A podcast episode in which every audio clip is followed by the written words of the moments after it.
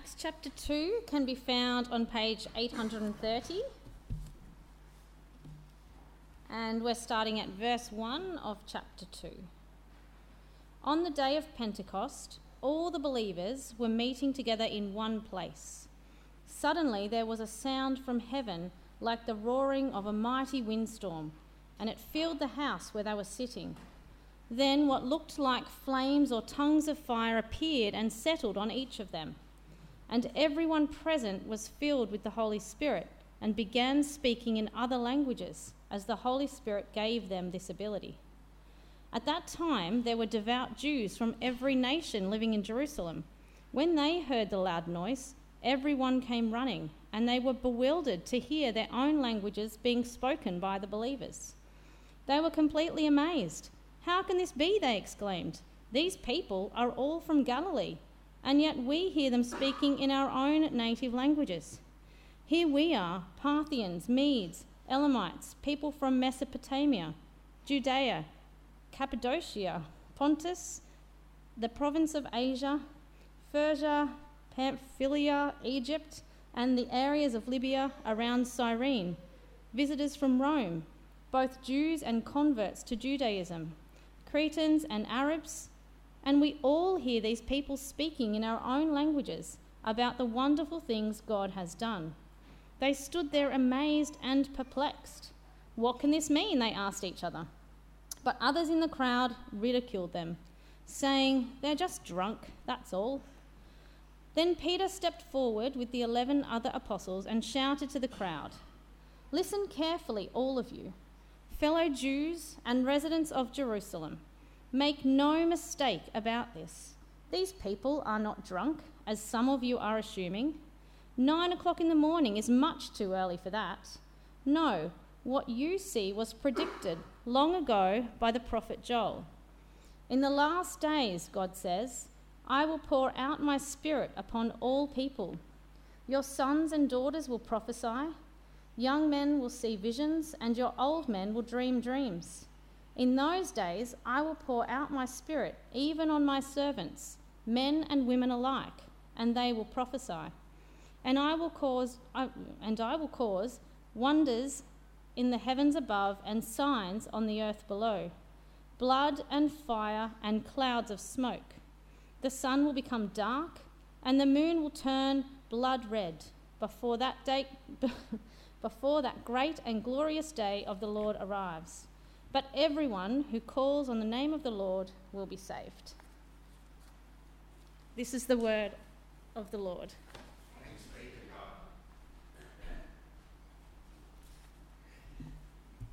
Thank you so much, Leisha. You did uh, real well with all those fancy names, too. well, it is uh, time for us to look at our second talk in the series of Acts, launching the church, and the topic today is Launch Day. Let me pray.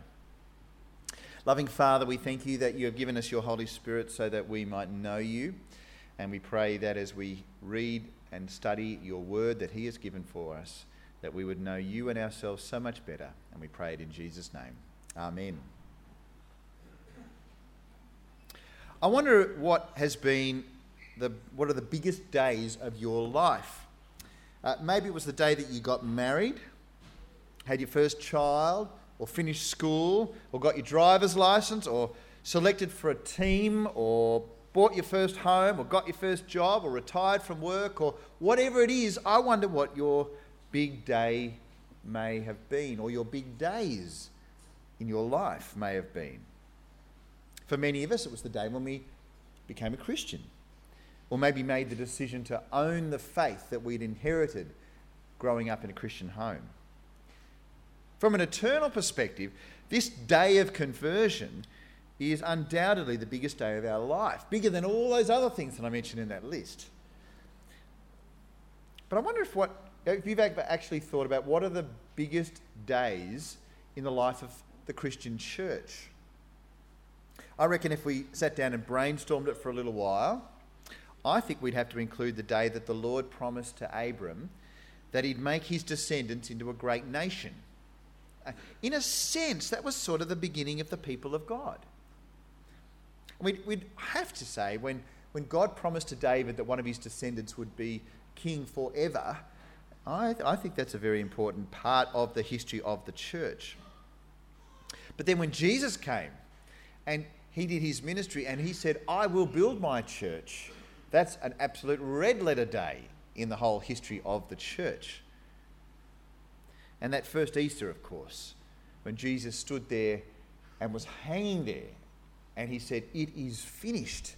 We know that from that moment, it meant that we could be part of the church, not on our own merit, but all because of what Jesus had done for us, dying and rising from the dead. But there's another big, big day in the life of the church that I think we've got to include in this fairly short but significant list. And that is the big day that is known as the day of Pentecost. And it's the day that we are going to look at today in the book of Acts, chapter 2. You see, the church of Jesus, we've got this series called Launching the Church. I don't want you to think that it's like the church just started with the book of Acts. Because, like I said, it started way, way back with Abraham or even before that. But there's a real point where all that was leading up to this point would happen with the sort of ignition, blast off, all happened around this time of Jesus. And in a sense, the day of Pentecost is, is like when the rocket takes off almost. Because you see, Pentecost was a very big day for the church. Pentecost was a very big day for the church. And that day has shaped the church to this very day. So we read in chapter 2, verse 1 that on the day of the Pentecost, all the believers were meeting together in one place. It was a special day in the life of the people of God. The, the festival of Passover is not actually a New Testament thing, it, it's an Old Testament thing that the Old Testament people of God were doing. Penti, like uh, you might think of a pentagram, which has five sides. Uh, it's Penti cost is about actually 50 days after Passover. That's what Pentecost means. And it was a special day for God's people because it celebrated harvest time, but it also celebrated the time when the law was given at Mount Sinai. So it was a pretty important day in the life of the first uh, people of God. So they're all there together. All the believers were meeting together on the day of Pentecost Perhaps they were in the upper room where they were praying, but I suspect maybe they were probably around the temple somewhere. And suddenly, we read, verse 2 there was a sound from heaven like the roaring of a mighty windstorm, and it filled the house where they were sitting. So they're there, they're, at, they're in this house before they go to the temple, and it's like there's this roaring of the noise. And I wonder if it was a bit like the roar of the noise that happened when the tornado cut through Jamberoo back in February 2013. I was told that it sounded like a 747 was landing in Tate Place in the middle of the night. Uh, imagine if that was what it was like for them as they were there praying and suddenly this huge noise came of wind. You see, the believers were told by Jesus to wait in Jerusalem till they'd received the gift of the Holy Spirit within a few days, and the wind blows in. But that's not all. Verse 3 then what looked like flames or tongues of fire appeared and settled on each of them. Uh, little tongues of fire came down upon each of the believers. I don't know what that really must have looked like. I imagine it perhaps is a bit like when you have a, an ember attack, when there's a, there's a fire and, and all the little leaves are caught on fire as well and the wind's blowing them. Is, is it something like that? I don't know what it looks like. I mean, we're descri- it's described there. But whatever they are, these little tongues of fire are coming down upon each of the believers. And they were tongues. And what do you need a tongue for? The thing that we have that is so amazing about our tongue is that it enables us to speak.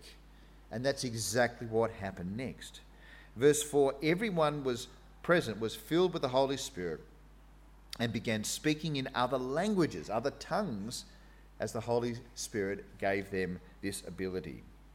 See, all the believers in Jesus were now filled with the Holy Spirit, and as a result, the Holy Spirit led them to speak. The Spirit comes, the tongues come, and what do they do? They start speaking in tongues, in different languages, other languages. You see, the Lord filled these believers with His Holy Spirit, His holy breath and immediately they started speaking in all these different languages. And it was at a very strategic moment. See, verse 5, we read that at that time there were devout Jews from every nation. Jews from all around the world were living there in Jerusalem. And when they heard this loud noise, this 747 jet landing in Jerusalem, everyone came running. And they were bewildered to hear their own languages being spoken by the believers. You know, the wind is crazy enough, but then there's all this babbling, all this, this speaking in tongues, this speaking in languages. And what is amazing is that all these people who speak different languages have gathered together and they can hear people speaking in their own voice. If you've ever travelled to a part of the world where English is not the main language, uh, like New Zealand or somewhere like that, um, uh, no, uh, the Middle East, uh, then you'll know how much joy it brings when you hear someone say something in your own language, in your own accent. Uh, when Mandy and I travelled last year overseas, uh, we visited Jo from CMS, who we've heard about tonight. And as we went to visit her, we, we'd been dealing with all of the officials in the airport. You know, you had to go there and get your passport stamped and pay for a visa and all, in a different currency that you didn't have and all this sort of stuff. And, and there's some people who, a lot of people speaking in different languages around me, mainly, mainly Arabic, and then a few people who were having a go at speaking English and doing a fairly good job of it as we got my things stamped and all of that. And then we went through down the es- elevator, and there was Jo. And she's speaking to us in English, in Australian English. And it was awesome. It was, a, it was just a, such a weird experience to have one speaking in your own language, in your own dialect, in your own accent. It is a real gift when you hear words in your own language. That is a great gift. And that is the gift that God gave as He gave His Holy Spirit. Because His Holy Spirit brought tongues, breath, that made languages that everybody present were able to understand in their own language, in their own way. And this is what happened in such a large scale there, 50 days after the first Easter. We read in verse 7 and 8. they were completely amazed. How can this be? They exclaimed. These people are all from Galilee. You know, what good can come from Galilee? They're a bit slow up there. And yet we hear them speaking in our own native languages, our own accents, our own tongues. We're hearing them speaking in our own native tongues. It must have been amazing to be able to hear their own people's voice amongst these, you know, back of nowhere, outback Galileans. And describes all the different people that are represented there. Here they are. We've already heard. Uh, Alicia, do you want to get up and say them again? No, no, it's all right. I'll say them for you. I'll have a go. The Parthians, Medes, Elamites, people from Mesopotamia, Judea, Cappadocia, Pontus, the province of Asia, Phrygia, Pamphylia, Egypt, areas of Libya around Cyrene, visitors from Rome, both Jews and converts to Judaism, Cretans and Arabs. Basically, grab a map and just stick random dots everywhere, and you can be pretty sure that there's somebody from one of those dots right there in Jerusalem. All speaking different languages, all with different dialects and different accents, and all of them are there, and they're saying, We can all hear about the wonderful things God has done. What, a blessing it is to hear the gospel in your own language.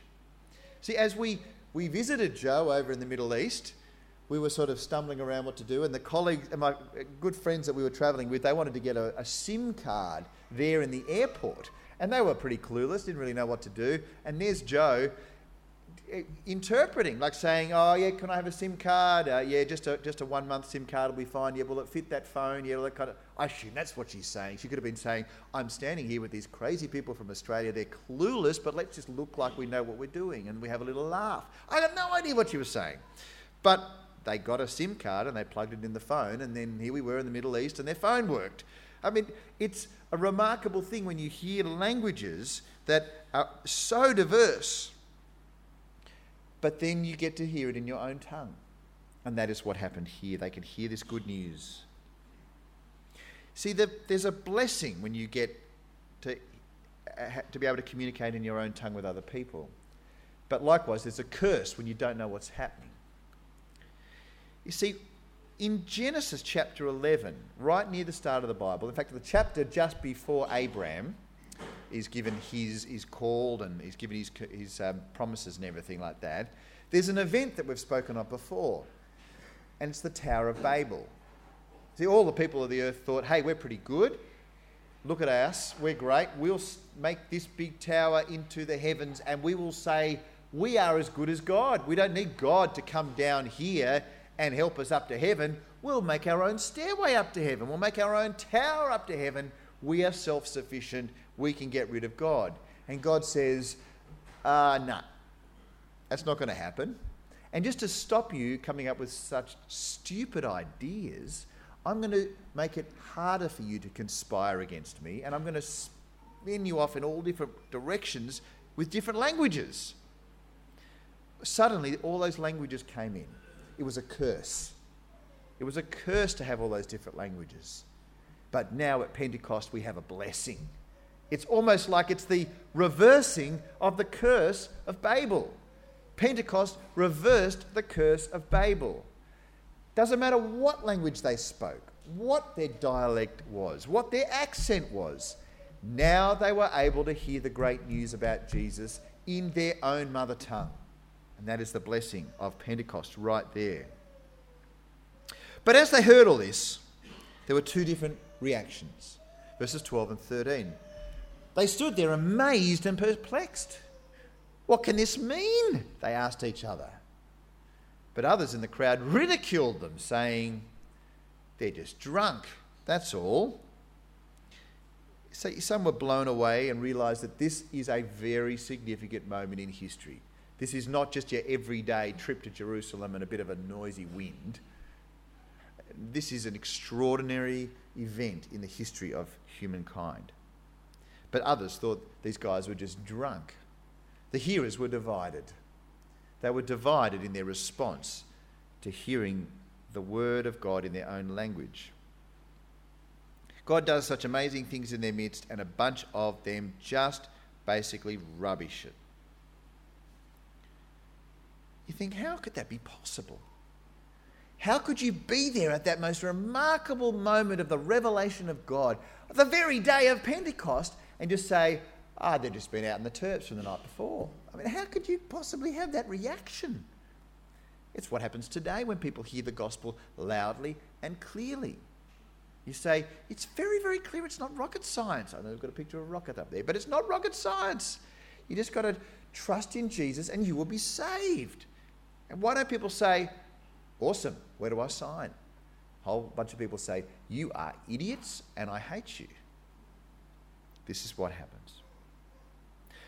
But what happens at that point after they've been accused of being drunks? Well, Peter, the apostle, one of the twelve, stands up and he has a pretty convincing rebuttal. He says to them, verse 14, he, he steps forward with the 11 other apostles. There's the 12, the whole team, the league, the legions are all there. And they shouted to the crowd, Listen carefully, all of you, fellow Jews and residents of Jerusalem. Make no mistake about this. These people are not drunk, as some of you are assuming. Nine o'clock in the morning is much too early for that. And they probably go, Yeah, fair enough. If it was in Australia, they'd say, Huh? So? Oh dear, oh dear. But he does make a good point. He's saying it's not about alcohol, as some of you are joking or, or, or having such a, a, a, way of, of trying to bring down the seriousness of this message. Not at all. He says, what they are experiencing at this day is what they should have been waiting for. And so he reads to them. He says, No, what you see now was predicted a long time ago by the prophet Joel. In the last days, and he's quoting from the prophet Joel from the Old Testament, in the last days, God says, I will pour out my spirit upon all people. Your sons and daughters will prophesy. Your young men will see visions, and your old men will dream dreams. In those days, I will pour out my spirit even on my servants, men and women alike, and they will prophesy. And I will cause wonders in the heavens above and signs on the earth below blood and fire and clouds of smoke. The sun will become dark, and the moon will turn blood red before that great and glorious day of the Lord arrives. but everyone who calls on the name of the Lord will be saved. His defense, number one, is it's only nine o'clock in the morning. But far better than that, he says, listen, you guys are Jews. You are not random barbarians. You are people of the book. You're here in Jerusalem because you're hanging out at the temple. You're doing the Jewish kind of thing. In the Bible, it says that today's events are going to happen. It was promised by the, by the, the, um, the prophet Joel, it was promised that God would pour out his spirit. And that promise, way back then, has happened right now. And the promise is that the Spirit would pour out and lots of people would speak the word of God. That's what prophesying means. See, we, we often think today that a prophet is someone who can, can talk about what is going to happen in the future, uh, basically, like a, a fortune teller. We think prophet equals fortune teller. Nah, not really. A, a prophet is someone who speaks the word of God. That's how it happened in the Old Testament, that the Spirit would come down upon the prophet and the prophet would say, Thus says the Lord, or the Lord says. And then the Spirit comes down in the New Testament in all believers, and all believers can say, This is what the Lord says. This is what prophesying is. It's interesting that, uh, that even though the Bible is written in two and a bit languages, but the, the nearly all of the Old Testament's written in Hebrew, and all of the New Testament is written in the word in the Greek language, right? Praise God that we've got smart people who can get it into English for us. Uh, I've got to say, but there is a particular word that we translate as spirit. Anyway, this word spirit in both the Hebrew and the Greek can also be translated as breath. Interesting, isn't it? So anytime you see the word Holy Spirit, you could actually say holy breath ruach or pneuma, like pneumatic drill or, or pneumatic tyres. The, the breath, the, the wind is in them. Okay? Now, why am I saying this? It's because when the breath comes, the holy breath, it gives them the breath to speak. That's the connection. That is what the word, that's what the, that's what the Holy Spirit does. He makes it possible so that we might speak the word of God right there. So that happens. But not just that, a whole lot of kind of epic, supernatural Hollywood sort of stuff as well. Blood and fire and smoke and eclipses of the suns and moon. That's what happened when Jesus died, isn't it? The sun suddenly went dark, whether it was an eclipse or whatever it is that God did in order to make that happen. It was it must have been spooky at that point because all these dramatic things happened. And all of that will happen in the lead up to the day that the Lord arrives. And above all, verse 21, it says that everyone who calls on the name of the Lord will be saved. Forget the fancy supernatural fireworks. The greatest thing is, is you call on the name of the Lord, you say, Jesus, save me, you will be saved. It seems too simple. Uh, but it is simple. I mean, it's a big request to actually throw yourself at the mercy of Jesus. But at this point, from the point here in Pentecost, if you call on the name of the Lord, you will be saved. It's an amazing thing. And so now, in what is possibly the greatest sermon ever preached, other than the ones that Jesus did, Peter, right there, excuse me, right there, starts this remarkable speech to the people, gathered there, thousands of them. And he says, verse 22 People of Israel, listen. God publicly endorsed Jesus the Nazarene by doing powerful miracles, wonders, and signs through him, as you well know. Have you joined the dots? He's saying. This is what we heard would happen by the prophet Joel. It's happened. Tick.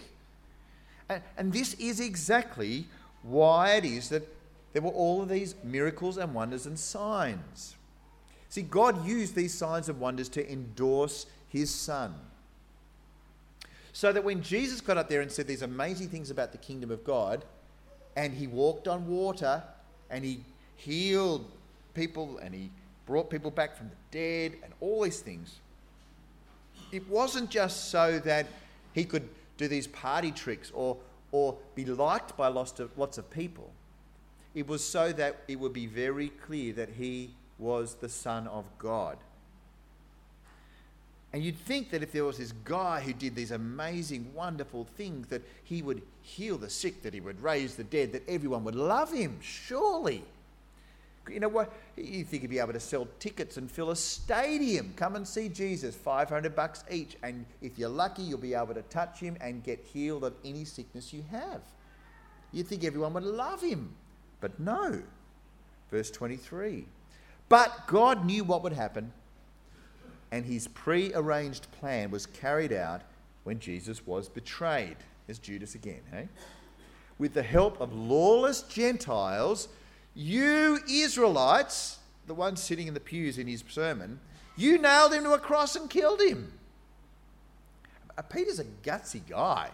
He's not trying to win them over with a funny story about New Zealanders or something like that. he's actually saying, I am telling you, you are guilty of killing Jesus. it's a way to maintain rapport, I think, with his audience, perhaps. It's extraordinary. he says, You are guilty. You, with the help of lawless Gentiles, nailed him to a cross and killed him. He's very clear about their blame. But it's interesting, isn't it? Because in all of this, we read about how it is. It says, verse 23 God knew what would happen, and his pre-arranged plan was carried out.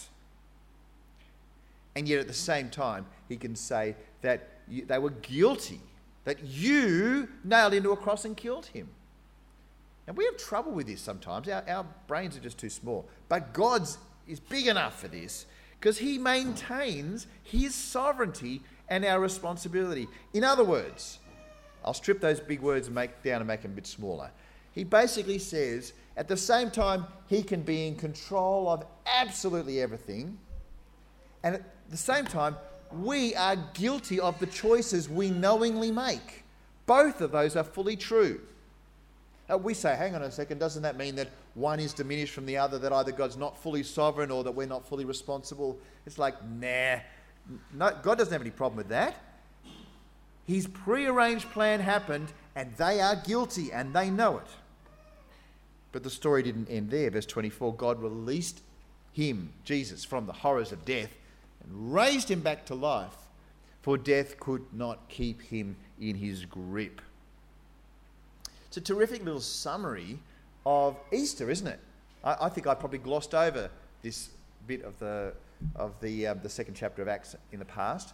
It's a terrific way to describe it, isn't it? Of the resurrection, God released him from the horrors of death and raised him back to life, for death could not keep him in his grip.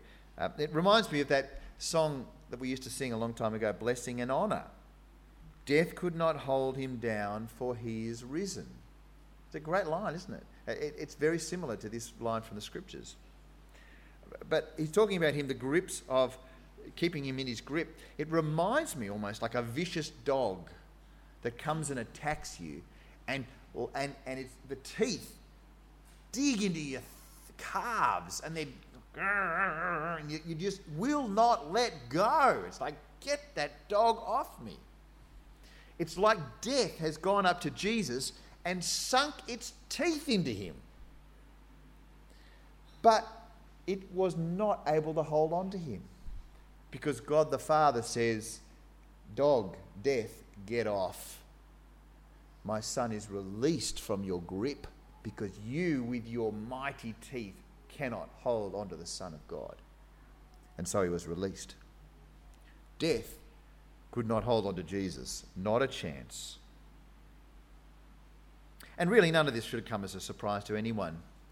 Because not only did they have Joel in the Old Testament, they also had 150 little songs, the Psalms. And the Psalms are littered, scattered, filled to the brim with talk about Jesus. We, we read, and, and I, and I kind of wonder how it is that Peter is able so quickly to get the connections between the Old Testament and the New Testament as it's being written. But obviously, he's a man who knew his Bible well, and so he talks about Psalm 16. He says, verse 25, excuse me, King David said this about Jesus. He said, quote, I see that the Lord is always with me. I will not be shaken, for he is right beside me. No wonder my heart is glad and my tongue shouts his praises, for my body rests in hope. For you will not leave my soul among the dead, or allow your Holy One to rot in the grave. You have shown me the way of life, and you will fill me with the joy of your presence. Now, why would, why would Peter want to quote Psalm 16 right at this point here? Because it's a psalm of David. Uh, David wrote it. You know, David, the guy who was the father of Solomon, you know, that, that King David, right? What's he got to do with Jesus? What on earth? Well, you see, David was the Messiah. David was the Christ. I don't know if you thought about him that way. David Christ, Solomon Christ, Josiah Christ. You see, anyone who was anointed was a Christ. Anyone who was anointed was a Messiah. The word Christ is the Greek version, Messiah is the, the Hebrew version from the Old Testament. And so there were lots and lots of Messiahs. But obviously, there's a most special one, isn't there? Jesus, who is the capital T, capital H, capital E Messiah. And so David here is talking as the Lord's Messiah about what is true for him. But there's something weird about this because he says, You will not leave my soul among the dead or allow your Holy One to rot in the grave. How can David say that? Because uh, when I was over in Jerusalem, you can go to the tomb of King David. Now, whether it's exactly there or not, but it, they were pretty happy to say he died and his bones are there. And so, why would David say this? Doesn't make any sense. And that's the point that Peter picks up. He says, verse 29, Dear brothers, think about this. You can be sure the patriarch David wasn't referring to himself, for he died and was buried, and his tomb is still here among us. So if he's not talking about himself, the Christ, then what is he talking about? He's talking about Jesus, of course, isn't he? And so, verse 30, David says, But David was a prophet and he knew God had promised with an oath that one of David's own descendants would sit on his throne. David was looking into the future and speaking of the Messiah's, the Christ's resurrection. He was saying that God would not leave him among the dead or allow his body to rot in the grave. The whole idea of the Christ being raised from the dead is an Old Testament idea. Any Jew who knows their Bible says, oh, this whole thing of Jesus being a, the Messiah and rising from the dead, that's just not consistent with our faith. It's like, mate, sit down, have a look at Psalms. Have a look at Joel. Have a look at a whole bunch of places. Isaiah 53. This is, if it was any clearer, it would bite you. You know, it's right there. And this is what Peter is saying as he gets up there to preach at the greatest sermon of all time. But I was reflecting on this this week. And that is that right here, the Apostle Peter gives us a very important way of understanding the Psalms. See, I, I love reading the Psalms. My, my Bible reading pattern that I have each day is to read a couple of Psalms and then a bit from the Old Testament and then a, one of the New Testament letters and then, uh, or you know, bits of it, not a whole letter, but a bit of the Old Testament, New Testament, and then also one of the Gospels. I'm reading Psalms all the time it's very tempting to, to read the psalm and then say it's talking directly about Jody, directly about me. But it's actually not. It's talking primarily about God's king. Psalms are primarily about God's king. And I think we get this clearly modelled as, as Peter, the apostle, talks about what David was doing with this psalm. See, this psalm was about the Messiah. Uh, in a sense, it was about David, but ultimately it was about Jesus. And it's as we understand it as being about the Messiah, the Christ, the Jesus the Christ, we can then relate it to us. And so when we read that God will not let his Holy One see decay, it's not primarily about Jody, it's primarily about Jesus. But because I am united with Christ by faith, because I am with Christ in Christ, it means that because he has not seen decay and he's not in the ground anymore, he has risen, That's where I fit in. And that's where you fit in if you trust in Jesus as well. That's the connection. And when you read the Psalms this way, there's a freshness to them and there's, a, there's an authenticity, I think, as a document that is for New Testament readers as much as old. And now Peter continues about the resurrection of Jesus from the dead, where he says, verse 32, God raised him from the dead, and we are all witnesses of this. You see, the resurrection was a real supernatural event. This is very important to understand this. And there is no way we can just see it as a spiritual, a mere spiritual thing. It's, it's a physical, real thing. And Jesus, because he's been raised from the dead, continues to be in human form. Do you realize that? Jesus is still a human right now. He's one of us. And so we read verse 33 that he is exalted to the place of highest honour in heaven at God's right hand. And the Father, as he has promised, gave him the Holy Spirit to pour out upon us, just as you see and hear today. He is alive. He is seated at the right hand of the Father as a human on our side, bringing our prayers to the Father. And now, as the one who is alive, Jesus has poured out the Spirit the Father gave him to us. There's a Trinitarian thing. All three of them are in here together. And we see this in another psalm, Psalm 110, where it's quoted here from verse 34 and verse 35. David himself never ascended into heaven, of course, yet he said, The Lord said to my Lord, Sit in the place of honour at my right hand until I humble your enemies, making them a footstool under your feet.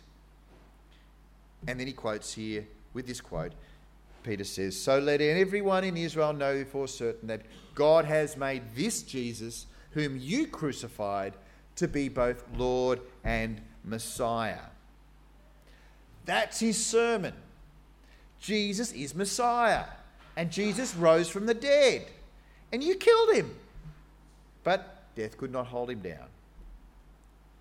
How do they respond? Verse 37 Peter's words pierced their hearts. And they said to him and to the other apostles, Brothers, what should we do? This wasn't just like a whole lot of people sitting down and marking a public talk, you know, like it's some sort of debate, like, oh, good talk, yeah, nice presentation. It's like they were shocked with this news, cut to the very heart and say, we're going to do something about this. And they say, brothers, what do we do about this? What are we going to do? So these hearers had to respond. See, how many times have you heard that Jesus died for your sins? How many times have you heard that if you trust in Jesus, you will have certainty for eternity? I tell you what, people in this room, you guys have heard this so many times. And I trust that most of us have heard that and said, I've done it. I've trusted in Jesus. I have certainty for eternity. I know that is true. But I tell you what, there are some people who hear this message and have heard it over and over again and have never actually said, I've got to do something about it. I'm not just going to turn up to church. I'm not just going to hear it in school scripture. I'm not just going to read about it somewhere on the internet and say, oh, there's this nice stuff about God, Jesus, and the Bible. I'm actually going to commit. That's the the very way in which they have responded to this message. And I wonder if there's anyone even here tonight who has heard that Jesus is the Messiah. That if you believe on him, you will be saved. And you've heard it, and you've heard it, and you've heard it. Maybe tonight, the Spirit of God is cutting through your heart and saying to you, I've got to believe this for myself. And I'm praying that, that if that is for you tonight, that this might be the night the big day in your life when you look back and say, I remember way back in 2019 when we heard this talk from, from Acts chapter 2 about Jesus as Messiah, and I was cut to the heart. Because if that is you, then I want to say to you tonight trust in the Lord Jesus and be saved. This is how Peter replied to them.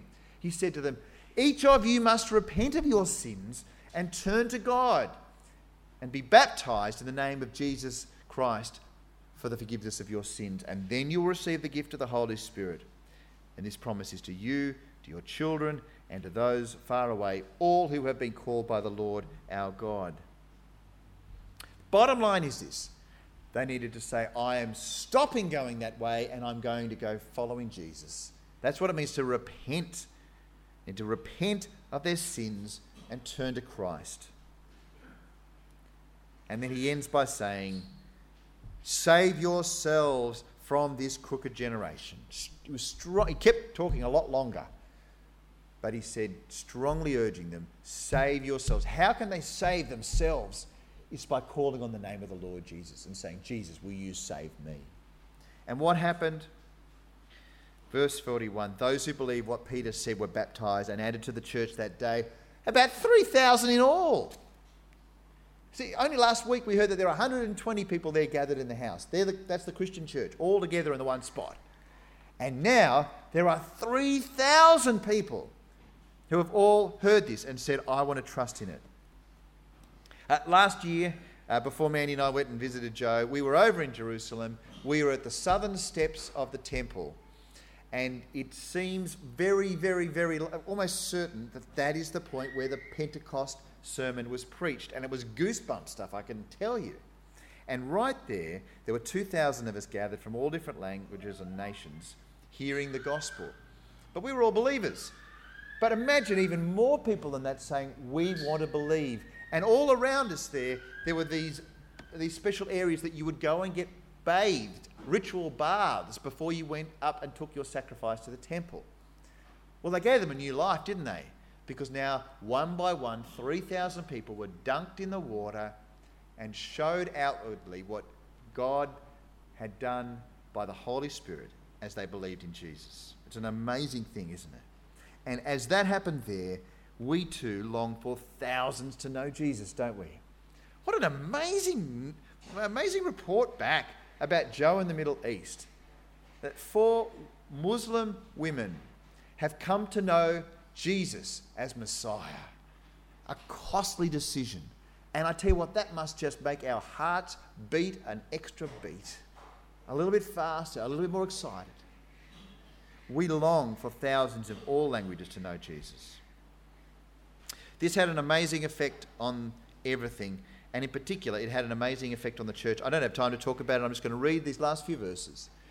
It says, All the believers devoted themselves to the apostles' teaching and to fellowship and to sharing in meals, including the Lord's Supper, and to prayer. A deep sense of awe came over them all, and the apostles performed many miraculous signs and wonders. And all the believers met together in one place and shared everything they had. They sold their property and possessions and shared the money with those in need. They worshipped together at the temple each day. They met in homes for the Lord's Supper and shared their meals with great joy and generosity all the while praising God and enjoying the goodwill of all the people. And each day the Lord added to their fellowship those who were being saved. Oh, we could spend a whole year looking at those verses. Take them at home and, and, and sort of look at them again and chew them over. It's an amazing picture here of church at its best. That's what we see here. We see church at its very best as they were all so powerfully touched by the Holy Spirit. Look, the, the day of Pentecost was a one off, like the death of Jesus, like the resurrection of Jesus, the ascension of Jesus, the day of Pentecost. We shouldn't expect Pentecost every single week or every single day. There, there's actually a, another three mini Pentecosts that come after this, as we'll see in the book of Acts, but that's pretty much it. Pentecost was a one off kickstart for the church. But in a sense, every time that we tell someone about Jesus, the Spirit of God is working to help us know Jesus. And that is what we see as the Holy Spirit's work. And that is what we are so thankful to God for in our lives and in the lives of His church. Let's pray. We thank you, our Heavenly Father, so much for that amazing day of Pentecost. We thank you, Father, that you gave your Son Jesus the Spirit to pour out upon your church. And we thank you that through this, we saw thousands become saved. And today we also see people saved as they call upon the name of the Lord Jesus. And Father, tonight, if this is the night when anyone in this room might feel like they themselves have been pierced by your word, to, to say for the first time that they repent of their sins and believe in the Lord Jesus Christ and are saved. Father, would you save them? Would you strengthen them? Would you come to help them know the joy of being filled by your Spirit and the hope that it brings? For we ask it in Jesus' name. Amen. I'd love you to fill in a response slip to ask me any questions about the things that I didn't clarify or that gave you questions that you'd like to ask. You can ask them through the response slips or email them. And next week we see talk three, which is the launch of persecution from Acts chapters 3 and 4.